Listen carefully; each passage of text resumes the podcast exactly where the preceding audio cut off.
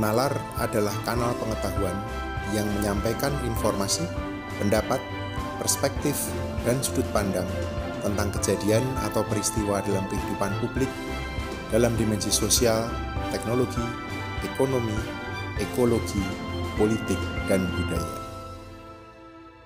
Selamat datang di kanal Nalar, mencari makna dalam peristiwa.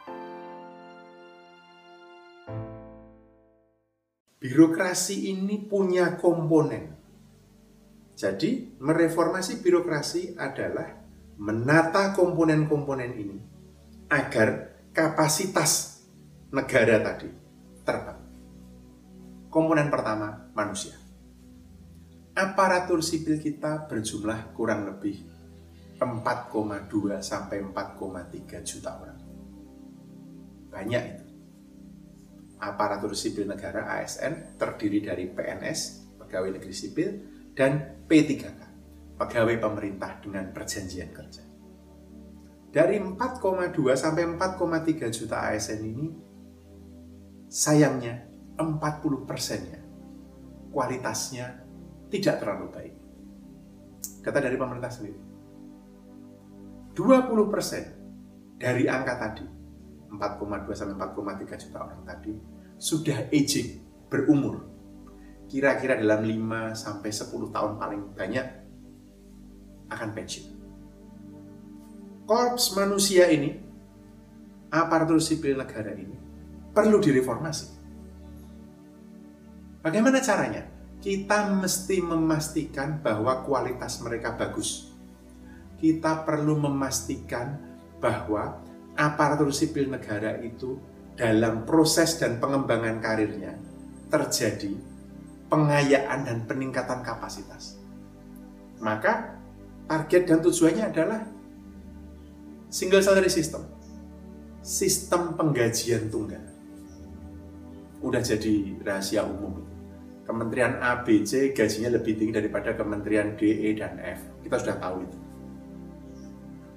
Akibatnya orang dari Kementerian A dimutasi atau mobilitas ke Kementerian B atau C tidak mau. Mengapa? Gajinya nggak kompatibel. Padahal kita tahu mobility penting untuk meningkatkan kapasitas, membuka cakrawala berpikir. Selama kita belum punya single salary system, sulit. Nomor dua, merit system.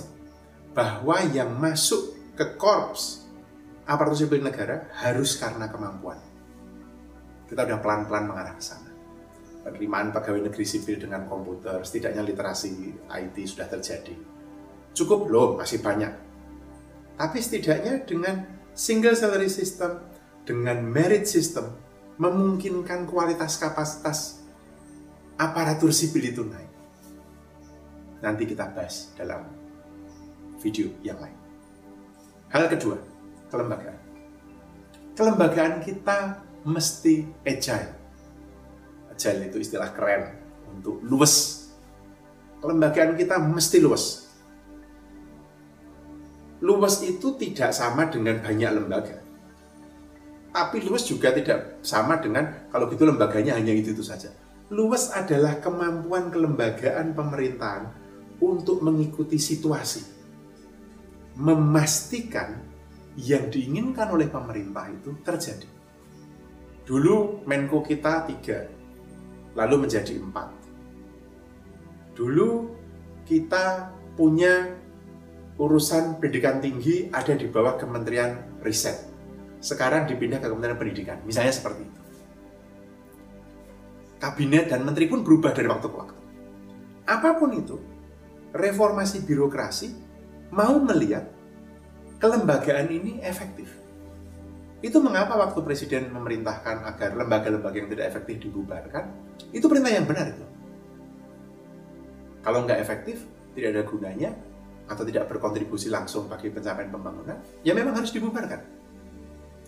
Tapi sekali lagi kata kuncinya, bukan soal pembubaran atau pembentukan, melainkan apakah kelembagaan itu mampu fleksibel, mampu menjawab tantangan zaman itu. Sekarang kita menghadapi pandemi corona misalnya. Kemarin kita punya satuan tugas, Satgas. Kemudian sekarang kita punya gugus tugas yang dipimpin oleh Menko perekonomian dengan dua, satu yang menangani corona, satu pemulihan ekonomi. Mana yang lebih efektif? Dalam bencana sebelumnya, tahun 2004 misalnya ketika tsunami melanda Aceh, kita punya BRN, Badan Rehabilitasi dan Rekonstruksi untuk Aceh dan Nias. Kelembagaan yang kemudian kalau memang perlu ada, kalau tidak perlu tidak ada lagi. Kita tidak mendebatkan itu, tapi saya menyampaikan bahwa reformasi birokrasi aspek setelah manusia adalah kelembagaan. Ketiga, dalam reformasi birokrasi kita perlu melihat regulasi. Itu mengapa presiden mengatakan regulasi perlu disederhanakan. Karena regulasi yang panjang, rumit, dan berbelit-belit mengakibatkan masyarakat kesulitan mendapatkan pelayanan. Investor masuk juga susah. Ekonomi bergerak lebih lambat. Dinamika sosial terhambat. Itu mengapa regulasi harus sederhana. Tetapi sederhana bukan berarti apa adanya. Sederhana bukan berarti seenaknya. Sederhana dalam pengertian apa yang bisa dilakukan dengan mudah, tidak dibuat lebih sulit. Tetapi kerangka akuntabilitasnya harus tetap terjaga. Anda tahu nggak jumlah laporan yang harus dikirim oleh kepala desa untuk bisa mencairkan dana desa? Sebelum Pak Jokowi memberikan perintah bahwa hanya ada 2 sampai dengan maksimum 5 laporan kepala desa sebelum dicairkan. Dulu kepala desa itu harus menyiapkan sekitar 35 sampai 40 laporan. Sama bebannya dengan kepala puskesmas. Kalau saya tidak salah ingat, saya belum ketemu soal catatan saya. Puskesmas itu, kepala puskesmas itu harus menyiapkan 58 laporan. Regulasi semacam ini nggak ada gunanya itu mengapa harus disederhanakan. Hal yang keempat adalah kerangka akuntabilitas. Baik aparat sipil maupun kelembagaan negara harus bekerja dalam koridor akuntabilitas. Di periode pertama Pak Jokowi dilahirkan strategi nasional pencegahan korupsi korupsi adalah satu di antara sekian banyak penyakit yang harus dibasmi, kita tahu. Akuntabilitas penyelenggara negara dilihat dari kemampuan dia, kemampuan lembaganya untuk menyelenggarakan pemerintahan secara terbuka, secara bersih, tidak korup.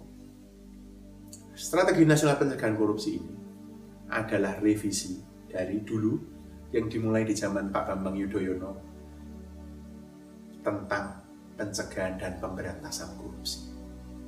Disederhanakan, dibuat lebih ramping, dibuat lebih fokus, lebih tajam, agar apa yang dilakukan aparat pemerintah dan kelembagaannya makin akuntabel. Tentu tidak hanya soal korupsi, kita bisa bicara hal-hal yang lain. Tetapi pada intinya adalah aspek keempat dari reformasi birokrasi adalah memastikan kerangka tata kelola ini berjalan agar pemerintahan yang baik, tata kelola yang baik atau good governance itu terjadi. Hal terakhir dari reformasi birokrasi adalah mobilisasi sumber daya pembangunan. Sumber daya pembangunan itu banyak. Pajak hanya salah satu. Tapi bagaimana pemerintah bekerja lewat badan usaha milik negara, lewat kemitraan dengan swasta, lewat hal-hal yang lain, kolaborasi dengan negara lain atau pemerintah lain. Ini bagian dari birokrasi yang harus ditata, yang harus direformasi. Kita harus memastikan bahwa upaya memobilisasi sumber daya itu terjadi. Pertama dan terutama dari dalam. Apa yang disebut dengan domestic resource mobilization mobilisasi sumber daya domestik. Tapi kita juga mesti memastikan bahwa kerjasama kita dengan bangsa-bangsa lain, dengan pemerintah lain, juga terjadi. Dan dalam norma pergaulan dunia, reformasi birokrasi ini penting karena aspek mobilisasi sumber daya ini menjadi aspek yang harus diperhatikan. Itu reformasi birokrasi. Itu state capacity. Apa sih yang dimaui dengan ini semua? Apa kaitannya dengan kita? Anda hidup sehari-hari. Saya sudah sampaikan tadi di depan. Indikasi reformasi birokrasi yang berjalan baik. Indikasi state capacity yang tinggi, yang memadai adalah ketika layanan publik itu cepat, mudah, murah. Ketika Anda gampang ngurus surat keterangan kelakuan baik. Ketika Anda gampang ngurus akte kelahiran.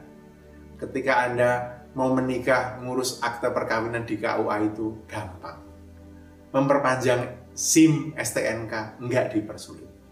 Anda mengalami kan? Harus ngisi form berkali-kali. Padahal cukup mengisi NIK bisa. Itu tanda memang kita masih membutuhkan reformasi birokrasi. Terima kasih sudah mendengarkan podcast ini. Semoga kita bisa menemukan makna dan pemahaman yang lebih dalam bersama Natal.